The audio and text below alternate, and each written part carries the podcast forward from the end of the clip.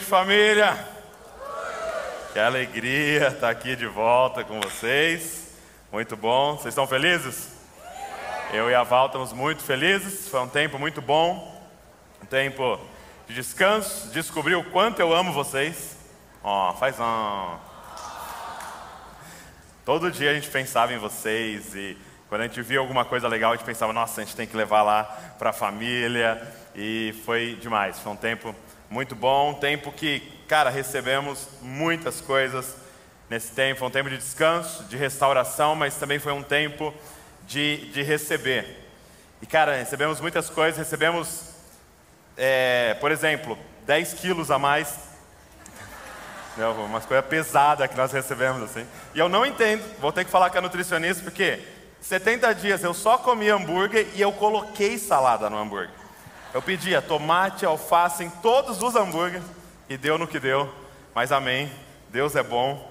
Mas, brincadeira à parte, ah, eu, eu falei de, de manhã né, que eu vim de preto para dar uma disfarçada, mas a bochecha eu não consegui cobrir. Quando eu dou risada, ela cobre meu olho, assim, sabe? Mas amém.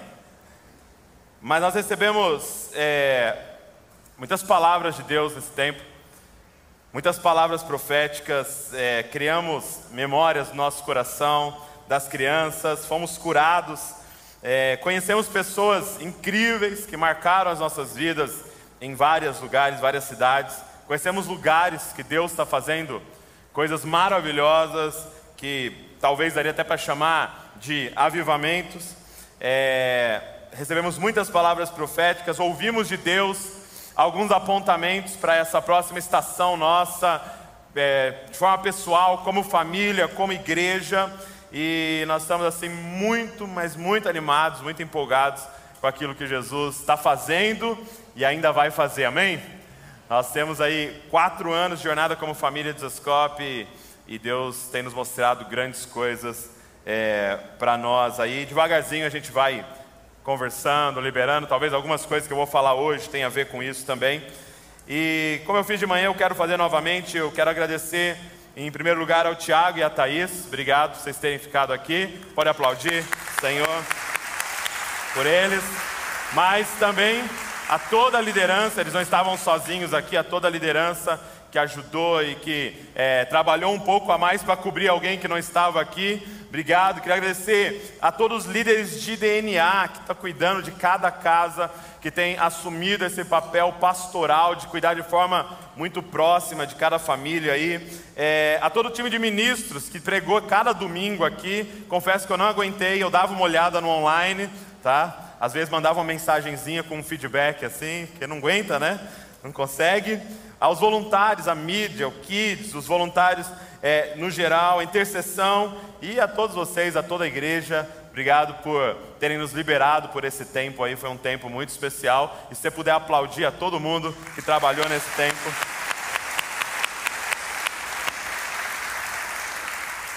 Eu não posso deixar de citar também é, esse dia aqui memorável que nós estamos vivendo. Nosso primeiro culto sem máscara.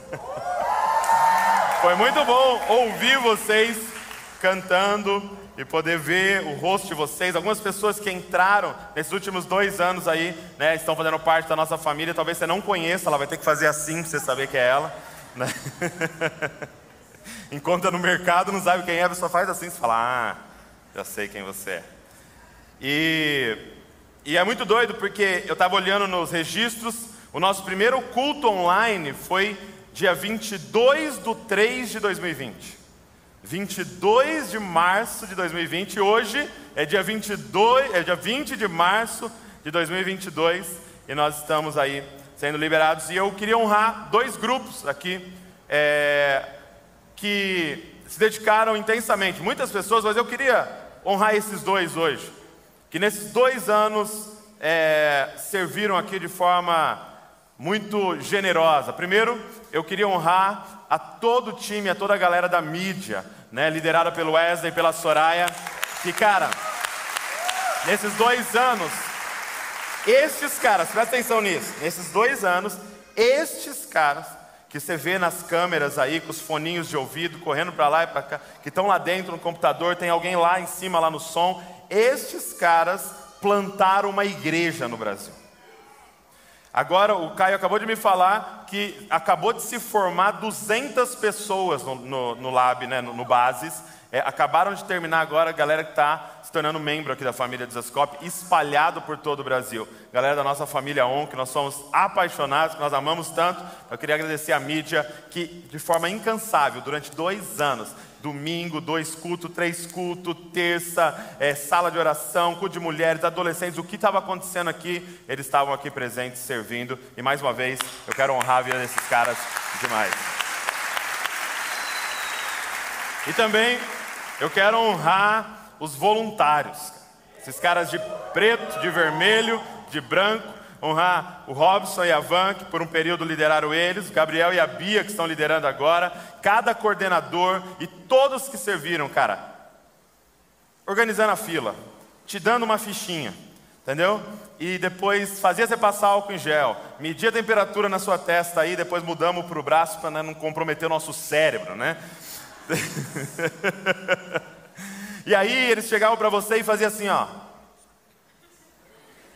Quando você ficava com seu narizinho para fora, aí eles estavam ali falando para você: põe essa máscara de volta. Obrigado a todos os voluntários que, com muito zelo e responsabilidade, cuidou dessa casa, e obrigado a todos vocês que foram extremamente pacientes. Talvez você chegou a vir ao culto aqui, você não entrou porque teve que reduzir os lugares, e você foi paciente, amoroso, e a gente pôde passar por esse período aí. Eu queria aplaudir a todos os voluntários dessa casa e a nossa igreja por esse período. Eu queria até corrigir uma informação pela manhã. É, eu tinha dito pela manhã que nós não havíamos perdido ninguém da nossa família, mas eu lembrei, e me lembraram na verdade, que a gente havia perdido uma pessoa, que é um irmão muito querido no nosso coração, o irmão Carlos, é, que faleceu, vítima de Covid. E eu, era, eu sou muito amigo da família e nós estávamos juntos lá na família Debaixo da Graça. E ele havia se mudado aqui para a família Desascope há pouco tempo quando ele veio a falecer. Então eu queria corrigir isso, o nosso irmão Carlos e toda a sua família aí, que foi uma das vítimas é, nesse período de pandemia. E eu tenho certeza que muitos aqui, se não todos, foram afetados por alguém, perdendo alguém, mas o Senhor é, consegue transformar tudo isso em crescimento, em maturidade, em glória para o nome dele. Amém? Vamos embora para a palavra de Deus? Meditei 70 dias e tenho 42 minutos para compartilhar com Mateus capítulo número 7, vamos continuar a nossa série. Mateus capítulo 7, versículo 7. Essa série, siga o mestre.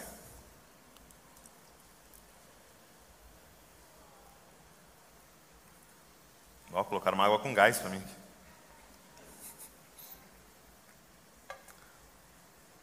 Mateus 7, 7.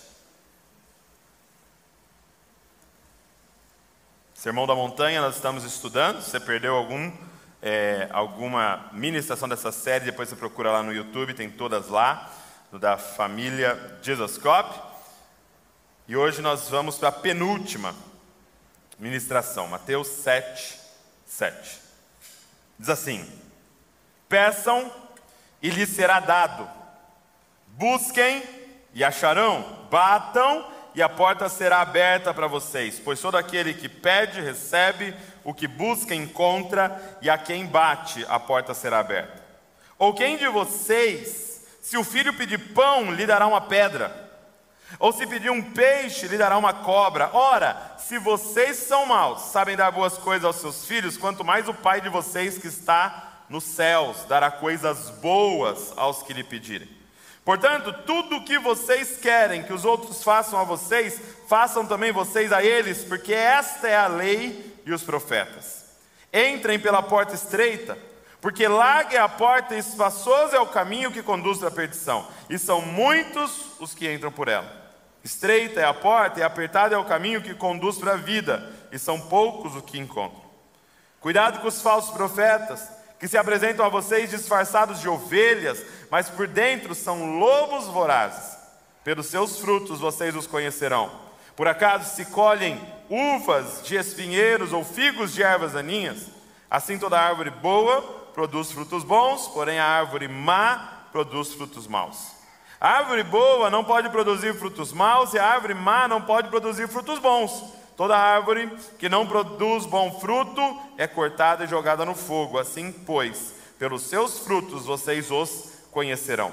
Nem todo o que me diz, Senhor, Senhor, entrará no reino dos céus, mas aquele que faz a vontade do meu Pai que está nos céus. Muitos naquele dia vão me dizer: Senhor, Senhor, nós não profetizamos em Seu nome, em Seu nome não expulsamos demônios, em Seu nome não fizemos muitos milagres. Então lhes direi claramente: Eu nunca conheci vocês. Afastem-se de mim, vocês que praticam o mal. Feche os olhos comigo. Espírito Santo, nos conduza em toda a verdade da tua palavra. Nós queremos te pedir, abre os nossos ouvidos, abre o nosso coração, abre o nosso entendimento para compreender, receber e colocar em prática a tua palavra, Senhor. Nós te queremos, Pai. Nós queremos ouvir tua voz aqui hoje, nos guiando, nos conduzindo. No nome de Jesus. Amém.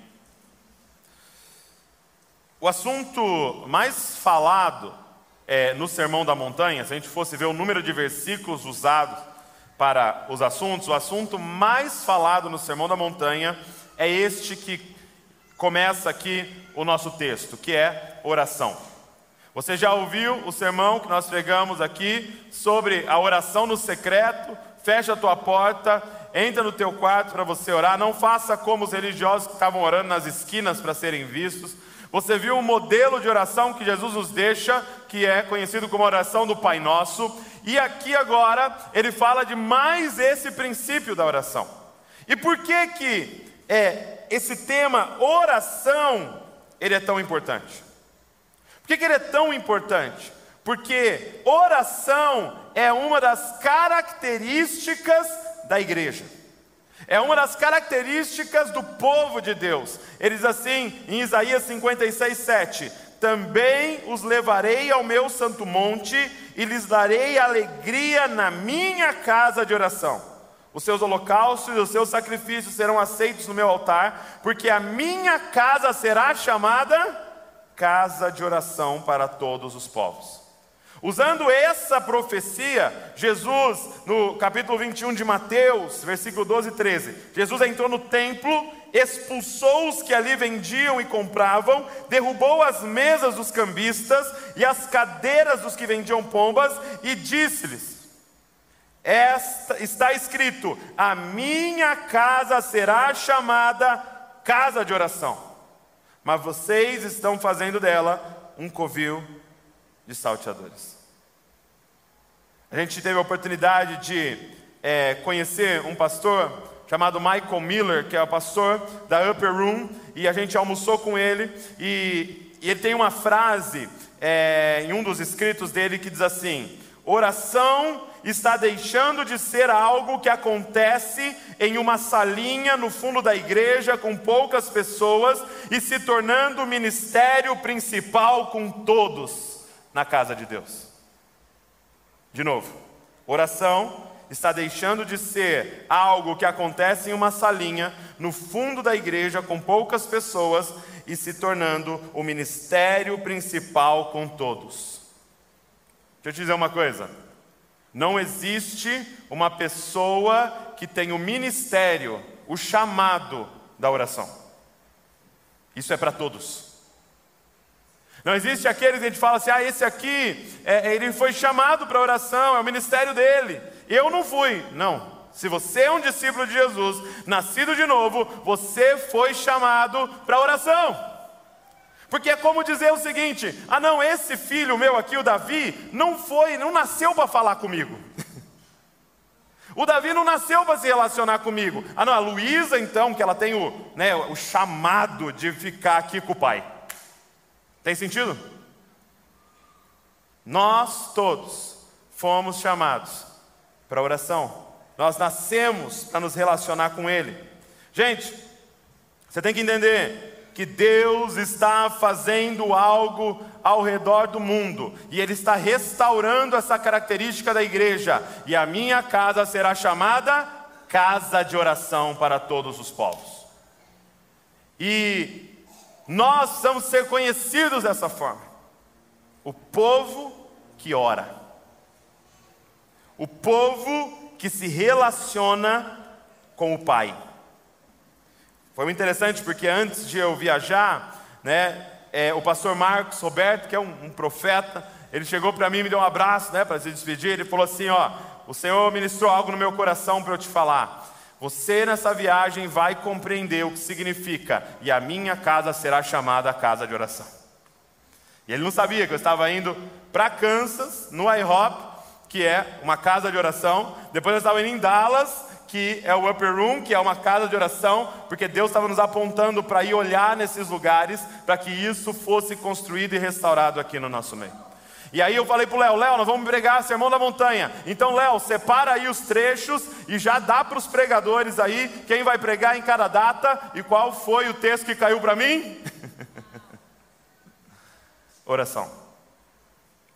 E é muito maravilhoso esse texto, porque Jesus está dizendo o seguinte, reforçando o que ele falou no texto anterior, na oração do Pai Nosso, ele está dizendo: Ei, você está entendendo que orar é falar com seu pai.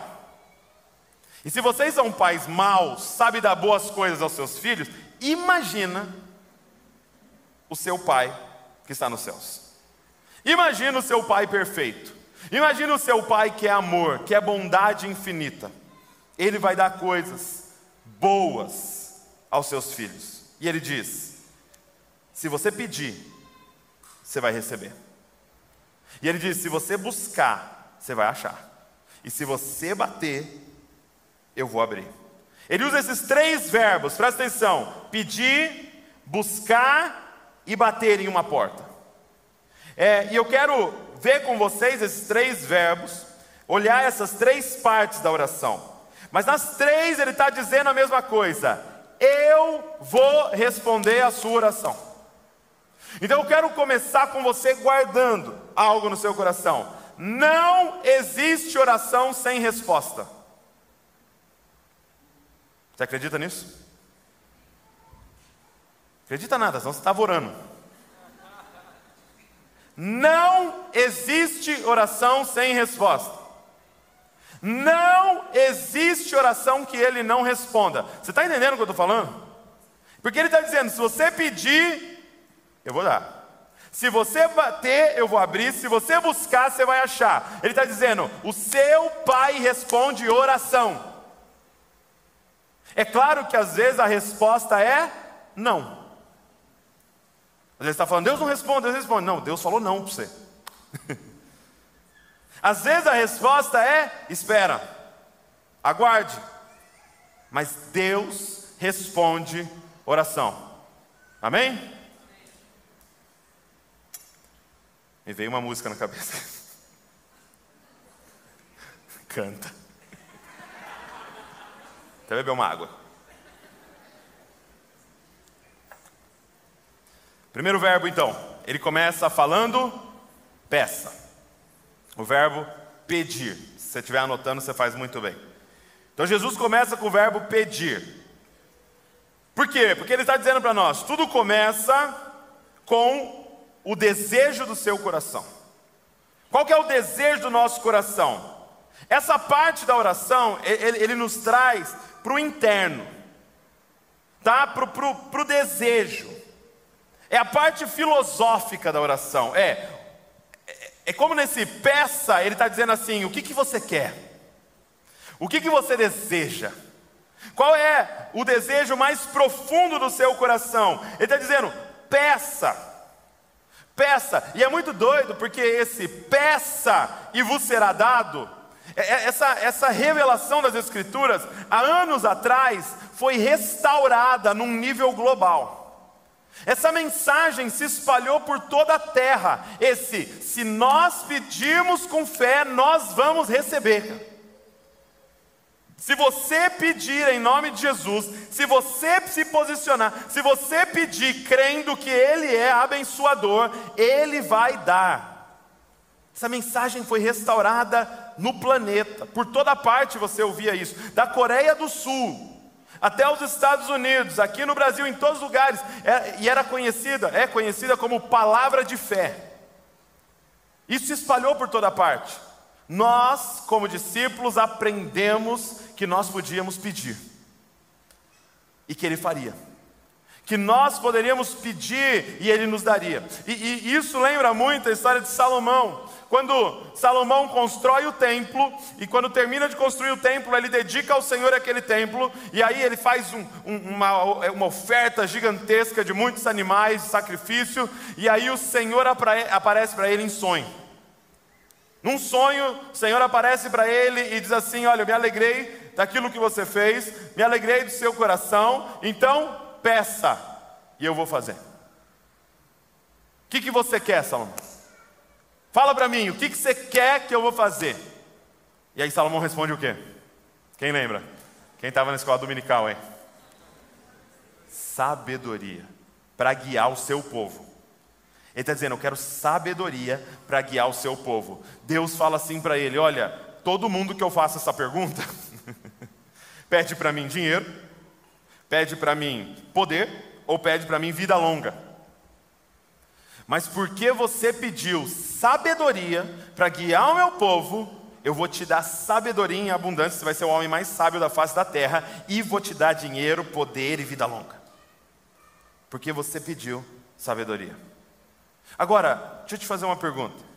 Quando essa mensagem foi restaurada a nível global, e nós aprendemos que podíamos pedir com fé, o que, que a igreja pediu? Para que usamos essa verdade das Escrituras? A igreja pediu dinheiro, poder e vida longa. Porque essa revelação foi a revelação que deu origem ao que todo mundo conhece como teologia da prosperidade. É peça e ele vai te dar, ainda mais se você pedir selar como oferta, entendeu? Não estava no versículo a parte do selar como oferta. Peça que Ele vai te dar. E a pergunta é: o que nós pedimos? E por que, gente, pedimos errado? E aí Jesus vai nos falar nesse texto. Sabe o que nos faz pedir errado?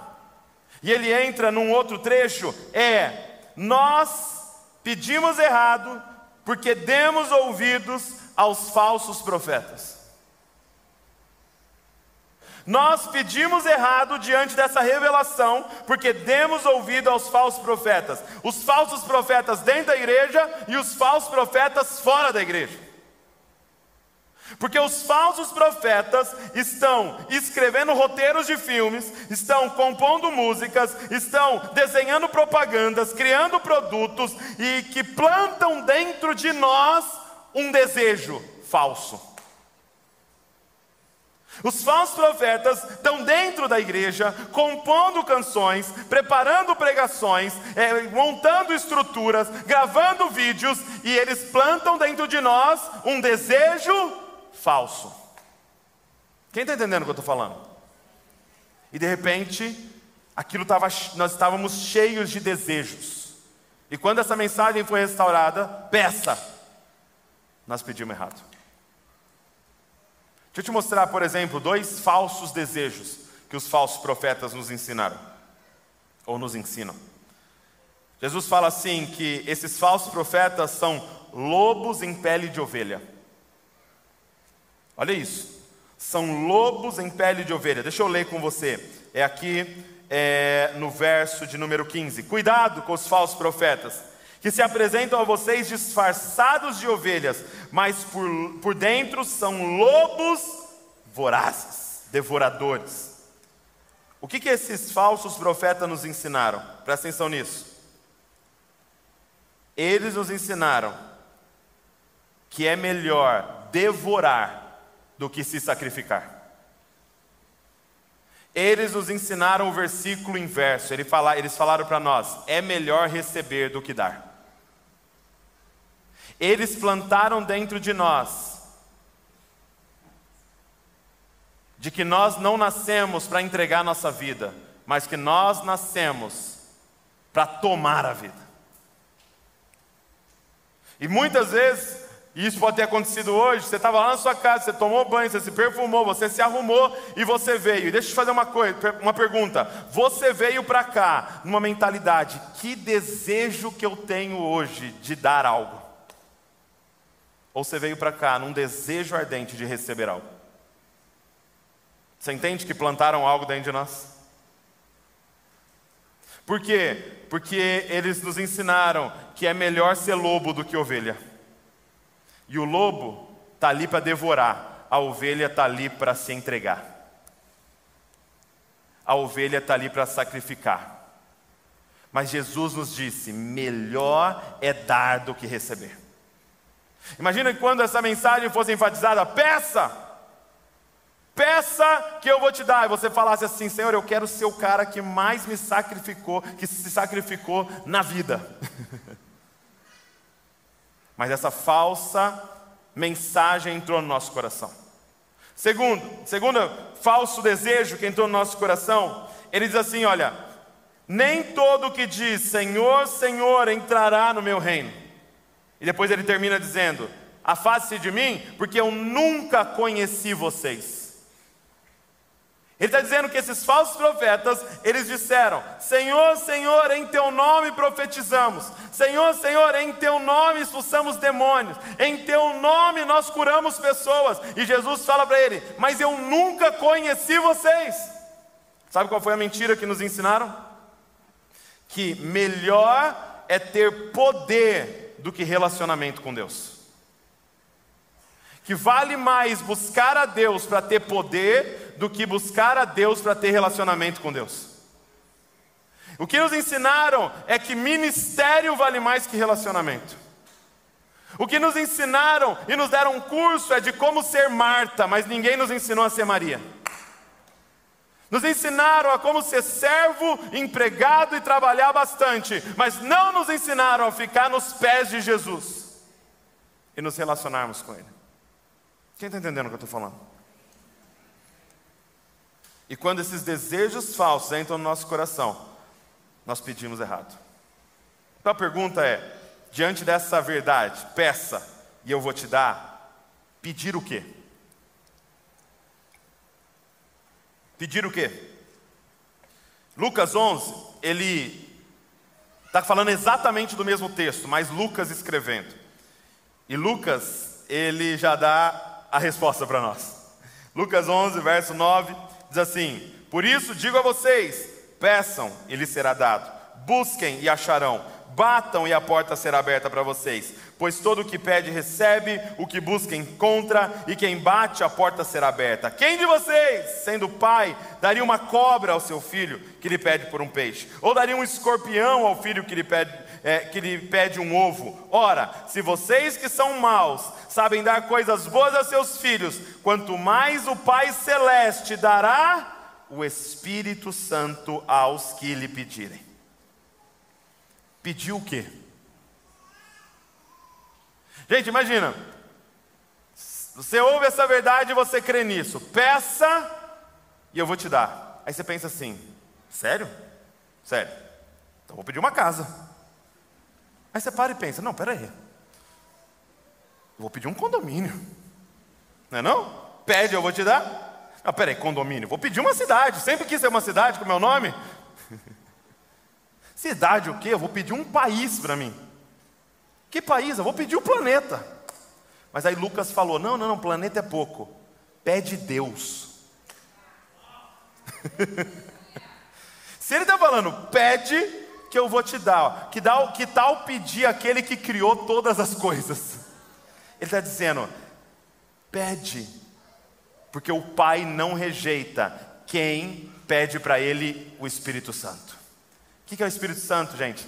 Deus habitando dentro de você. O que é o Espírito Santo? O Espírito de Cristo em nós. O que é o Espírito Santo? É um nível de intimidade tão grande que você e ele se tornaram um. O que pedir, gente? Eu queria dizer para você que eu e você podemos hoje ser mais sagazes do que Salomão. Porque quando ele teve essa oportunidade, ele pediu: Eu quero sabedoria, mas tem algo melhor do que sabedoria. Jesus diz assim em Mateus 22, 37.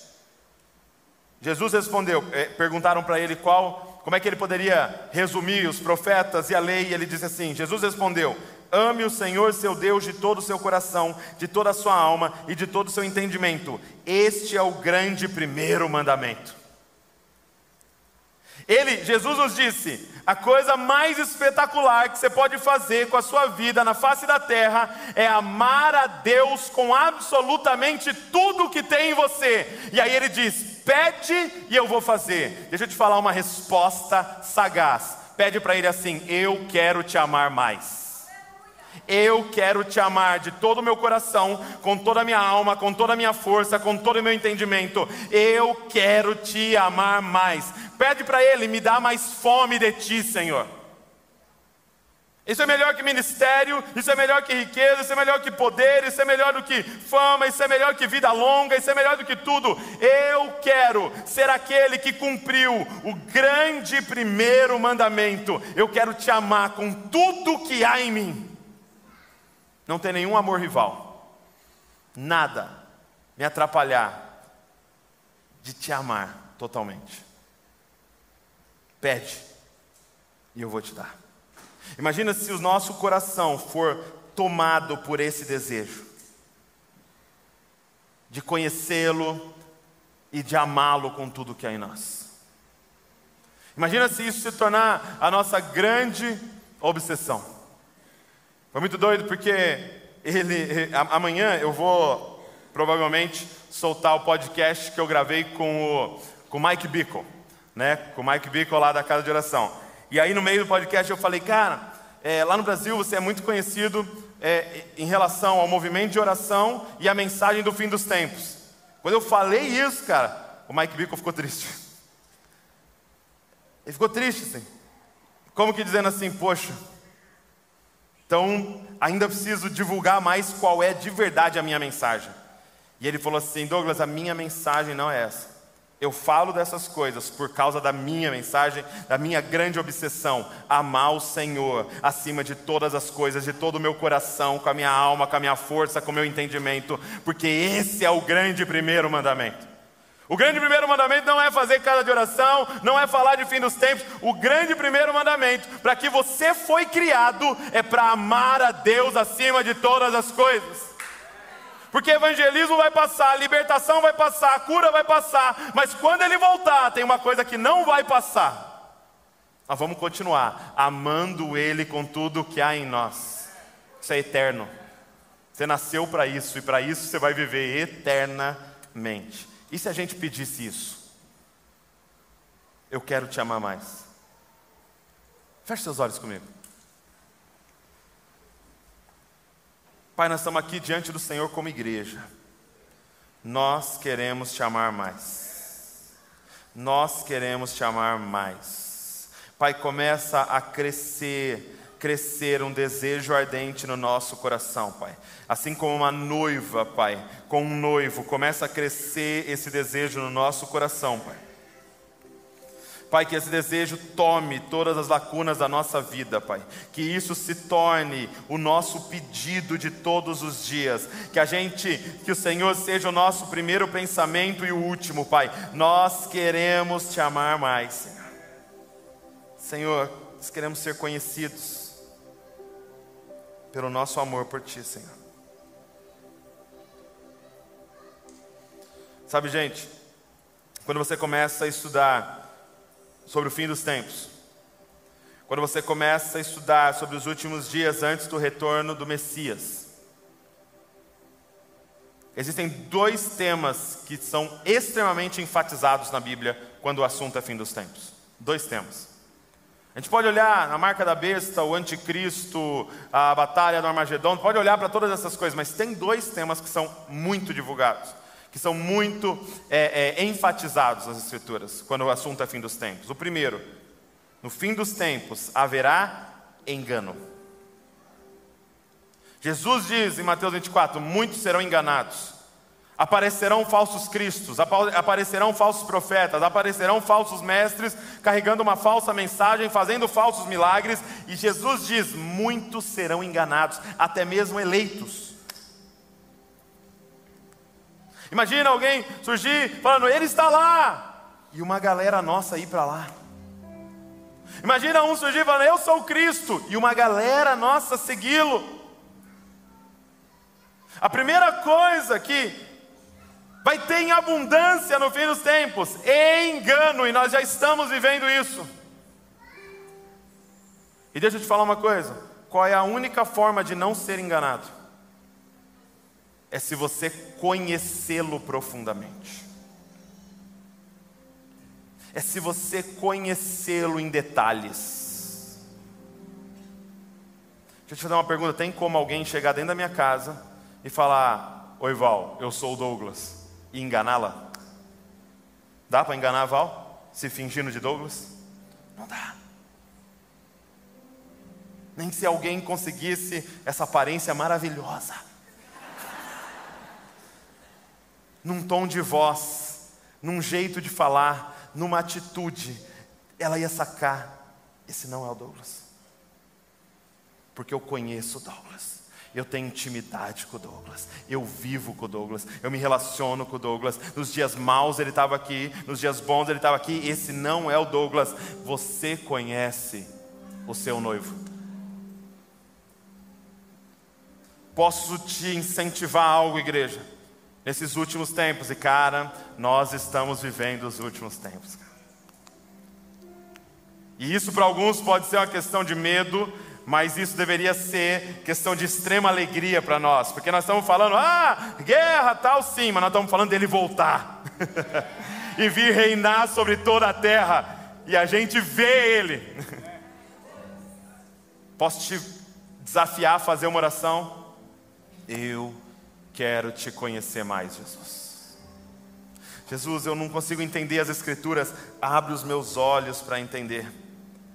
Jesus, eu quero quando eu dormir sonhar com o Senhor e te conhecer mais dormindo.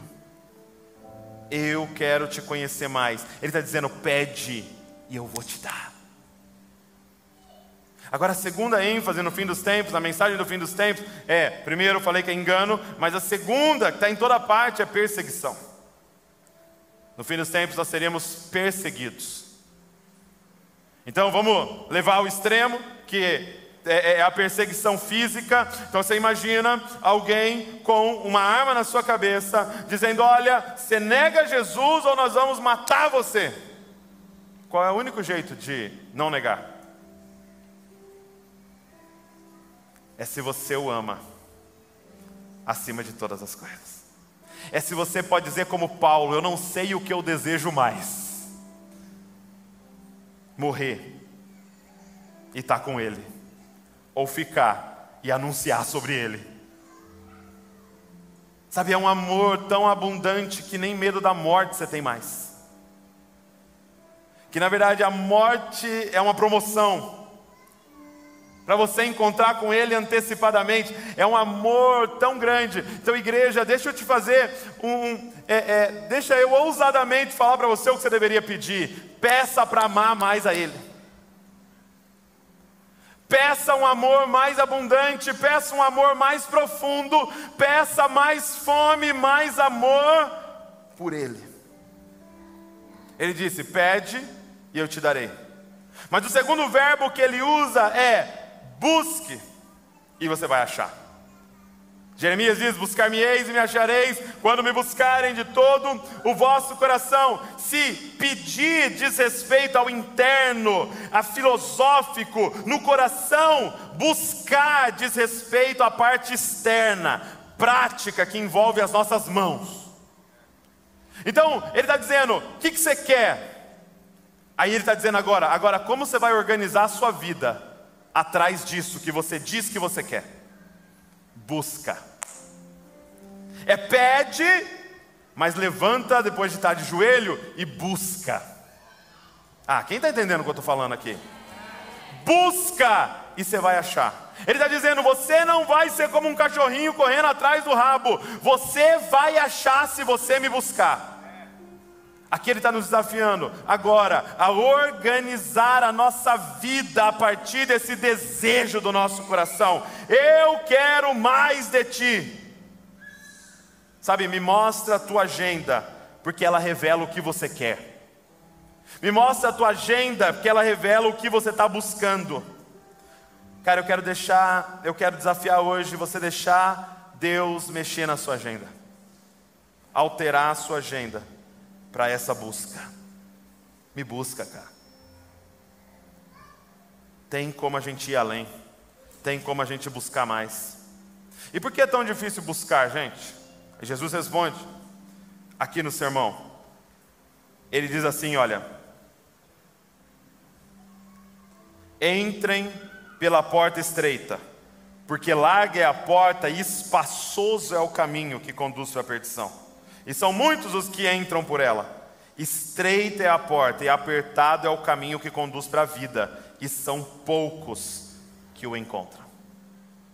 Por que é difícil a busca, gente? Sabe por que é tão difícil a busca? Porque o caminho largo, primeiro, ele é fácil, porque ele é largo. ele é facinho, porque ele é confortável, largo.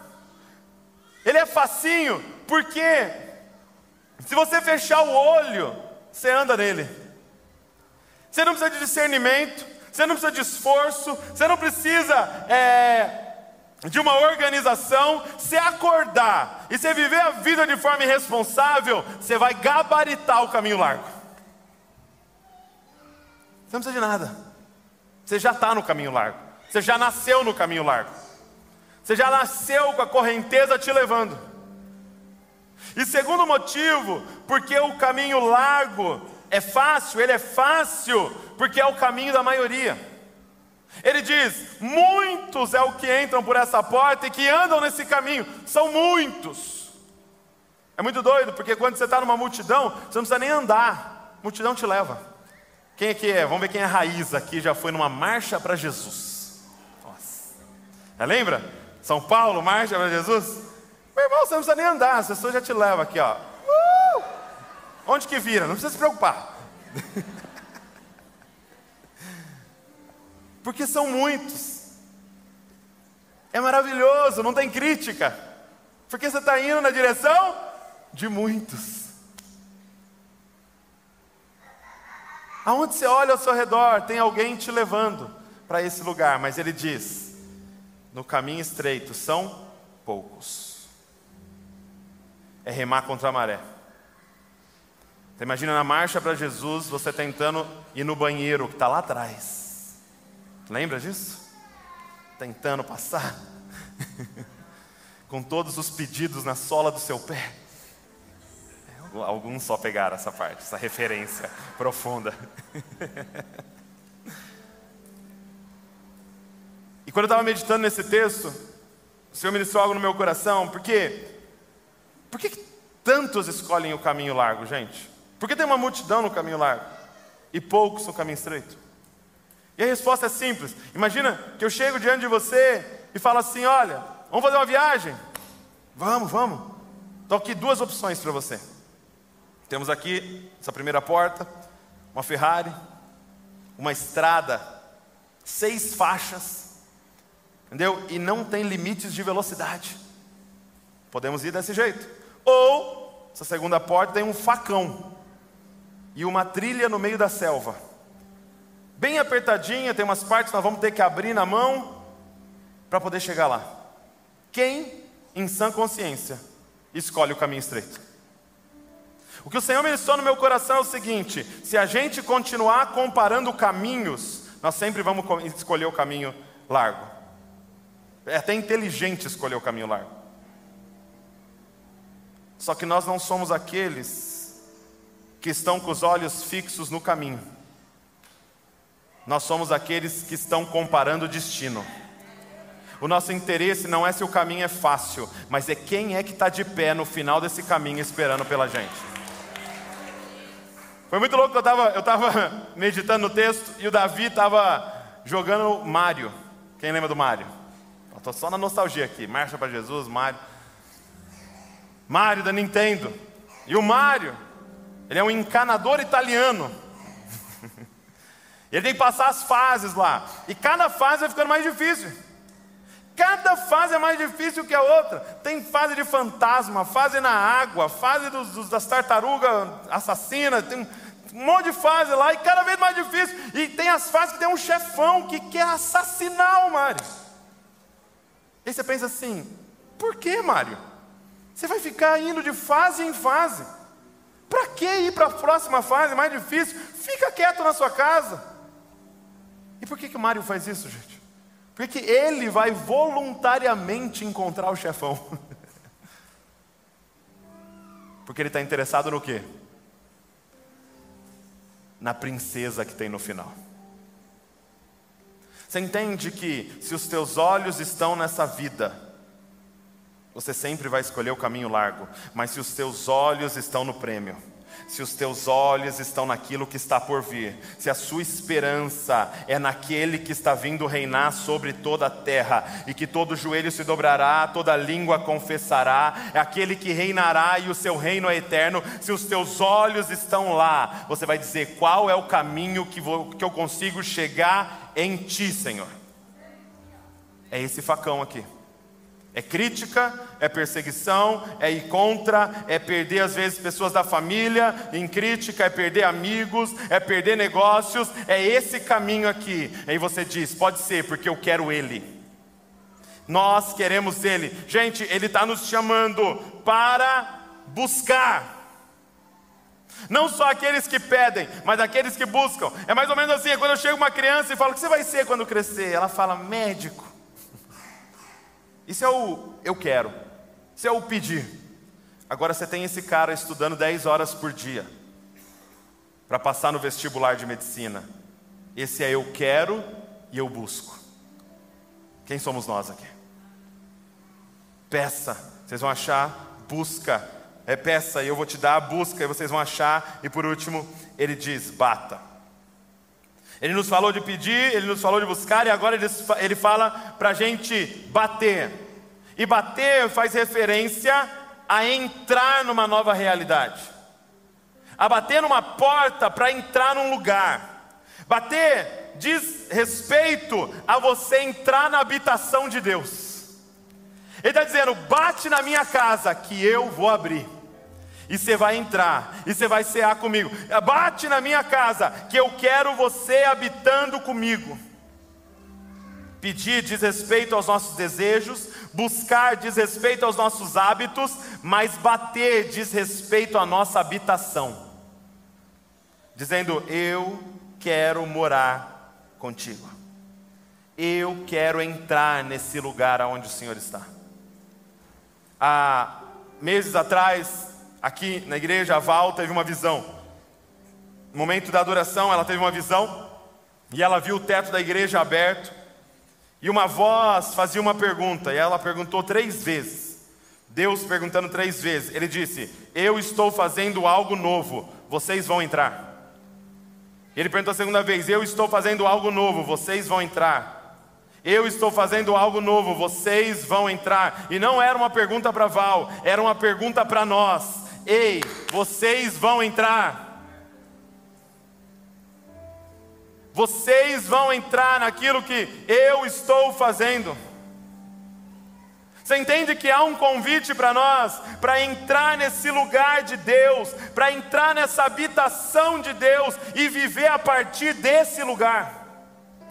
Você entende que há um convite para nós, como igreja, a estar aqui na terra, mas estar habitando com Deus agora. Você não precisa morrer para você estar com Deus. Você pode agora assentar com Ele nas regiões celestiais e viver a partir dessa realidade da habitação de Deus. Nesse tempo, Deus ministrou algo no nosso coração. Deus nos pediu para mudar algo aqui. Por muitas vezes eu falei assim para vocês, gente, nós temos um desejo, nós temos aqui um anseio, nos parecer com Jesus. E Deus pediu, muda essa forma de comunicar. Então eu quero dizer para vocês que não é mais o nosso desejo parecer com Jesus, nós estamos mudando o nome da igreja, brincadeira. O que Jesus estava dizendo para a gente era: você Se você quer se tornar uma cópia de Jesus, você não tem que desejar ser uma cópia de Jesus. Porque se parecer com Jesus é só um resultado automático de alguém que quer uma outra coisa: conhecer-me e me amar. Ele diz para nós: seja tomado por um desejo de me conhecer, de me amar, de entrar na minha casa, porque quando você me vê, só tem um resultado. Já viu aquela expressão assim? Você começa a se parecer com quem você mora? Então só tenha um desejo: pede, busca e bate, porque quando você começar a me contemplar, só tem um resultado: você vai começar a se parecer comigo, porque você vai ser transformado de glória em glória naquele que você está contemplando. Nós queremos buscar. E sabe, é muito doido porque tem um homem no Antigo Testamento que entendeu essa mensagem de Jesus. Eu não sei como, porque ele viveu antes de Jesus.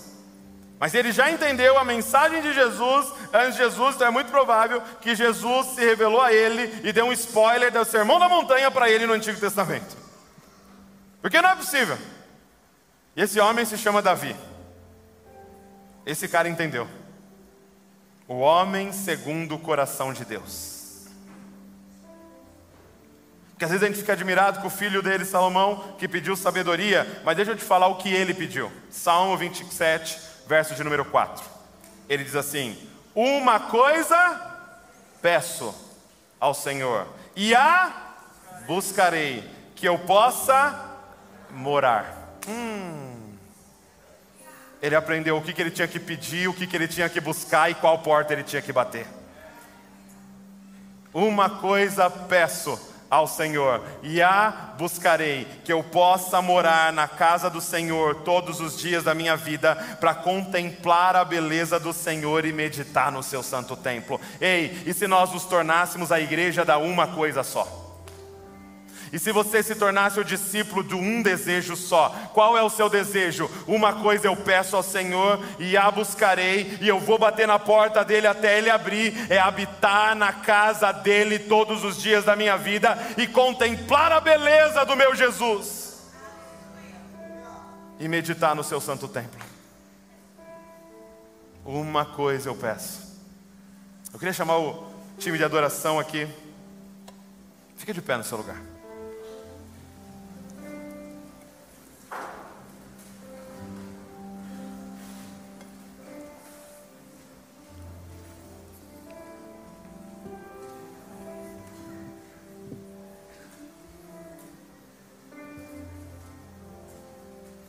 Feche seus olhos comigo.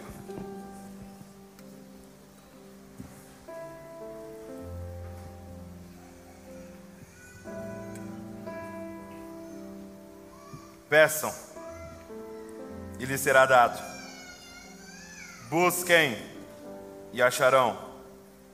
Batam e a porta será aberta para vocês.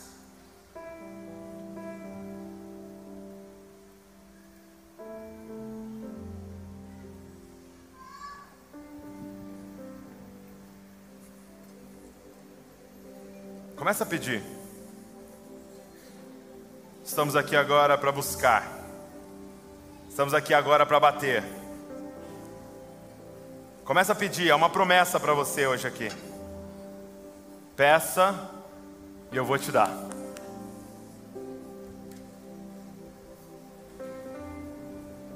Peça e eu vou te dar. Começa a dizer: Eu quero mais de ti, Senhor. Começa a dizer: Eu quero uma, uma fome, eu quero mais fome do Senhor. Começa a falar: Eu quero te querer mais. eu quero te desejar mais. Eu quero entrar nesse lugar. Eu quero te ver. Eu quero te conhecer. Não só de ouvir falar, mas meus olhos querem te contemplar um rapaz, na verdade um senhor que nós conhecemos, ele compartilhou com a gente é, sobre uma visão que ele teve, Senhor, quando ele era mais jovem, quando ele tinha 22 anos.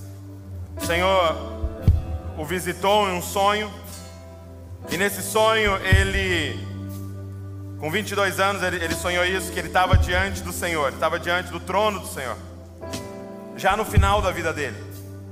Ele disse que duas coisas ficaram muito claras, dois sentimentos estavam nele naquele momento, ele diante do trono do Senhor. Primeiro, é que naquele lugar não tinha como manipular o Senhor. Não tinha como falar um negócio que ia parecer que eu sou mais ou que eu sou menos. Naquele lugar, ele via tudo. Ele sabia tudo. Ele via por fora, por dentro, pensamento, intenção, tudo. Não dava para manipular ele. Segunda coisa é que diante do trono do Senhor não dava para fazer mais nada. Não dava para voltar e consertar, não tinha como fazer mais nada. E ele disse que ele ouviu o Senhor dizendo o seguinte, olhando para ele: Que desperdício de vida. Ele falou que ele acordou daquele sonho e ele fez um compromisso com ele. Ele fez um compromisso com o Senhor. Ele falou: Eu não vou ouvir isso da boca de Deus que eu desperdicei a minha vida, que eu gastei a minha agenda, que eu gastei os meus esforços, que eu gastei os meus recursos naquilo que era inútil. O que que nós vamos buscar, igreja? No que que nós vamos empenhar a nossa vida? Porque em breve estaremos diante do Senhor. E o que que nós vamos ouvir dele?